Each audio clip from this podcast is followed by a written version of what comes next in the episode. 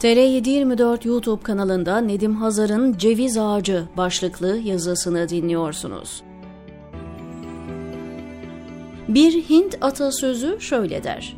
Kaplanı yarattığı için Tanrı'yı suçlamayın. Ona kanat vermediği için şükredin.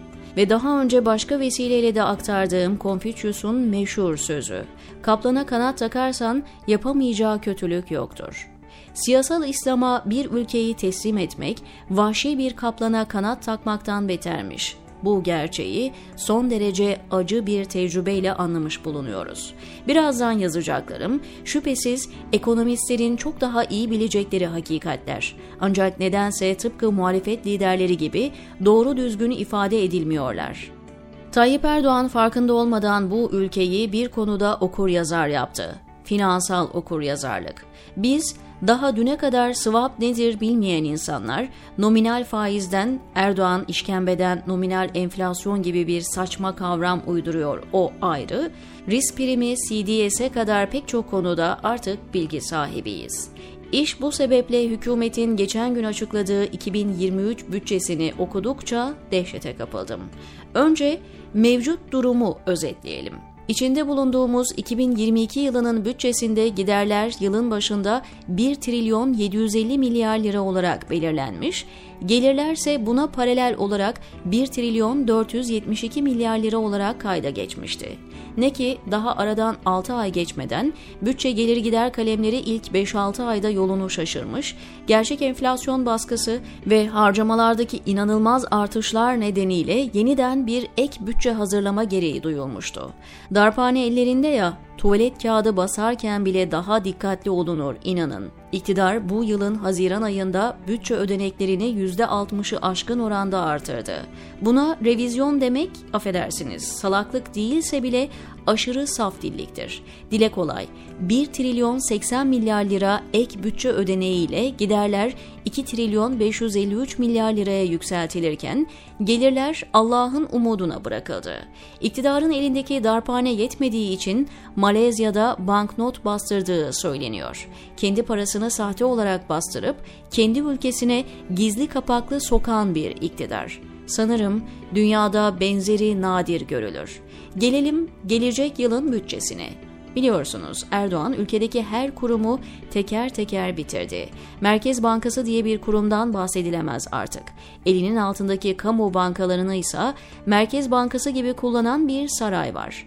Piyasalara onların aracılığıyla arka kapıdan müdahale ediyor. Bu arada ekonomistlerimizin yanıldığı bir noktaya dikkat çekmek isterim. Malum Erdoğan nas var diyerek faize takmış durumda. Habire indirdi, bile isteye milleti fakirleştirdi, kendi çevresine servet transferi yaptı, yapıyor. Faizler en son 150 baz puan indirilmesine rağmen döviz yerinden bir milim bile kımıldamadı. Ekonomistler faizlerin artık öneminin kalmadığını, piyasayı etkilemediğini söylüyor.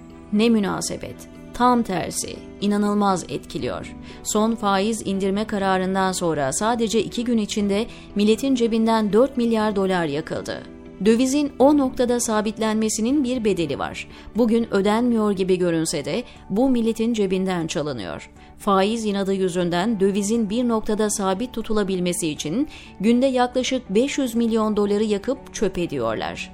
Milletin parasını babalarının malı gibi imha ediyorlar. Bunun elbet bir gün hesabı sorulur. Eminim. Evet, ne diyorduk?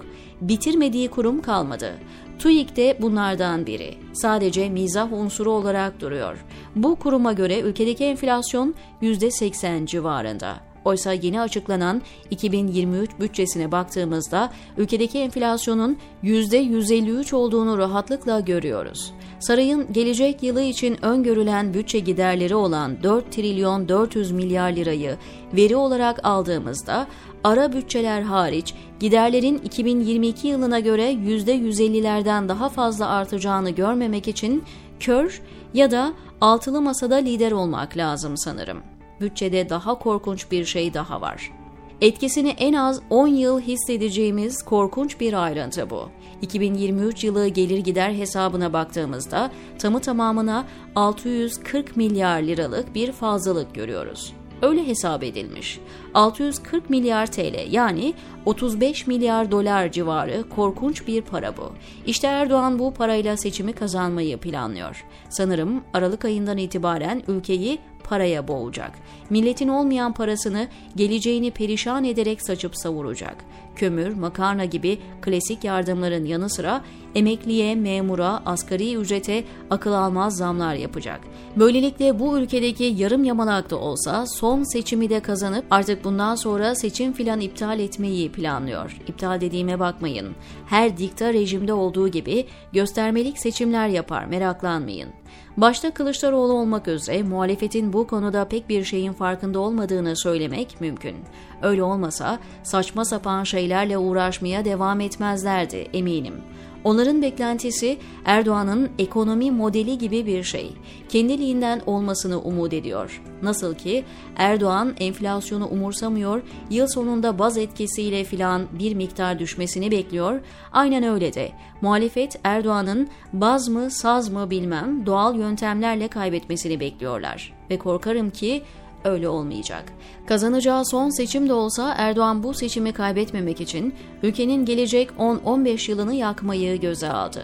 Ülke demokrasisi Gülhane Parkı'ndaki ceviz ağacı gibi. Ne muhalefet farkında ne muhalifler. Yazık ki yazı çok uzadı. Sabrınızı zorlamak istemiyorum.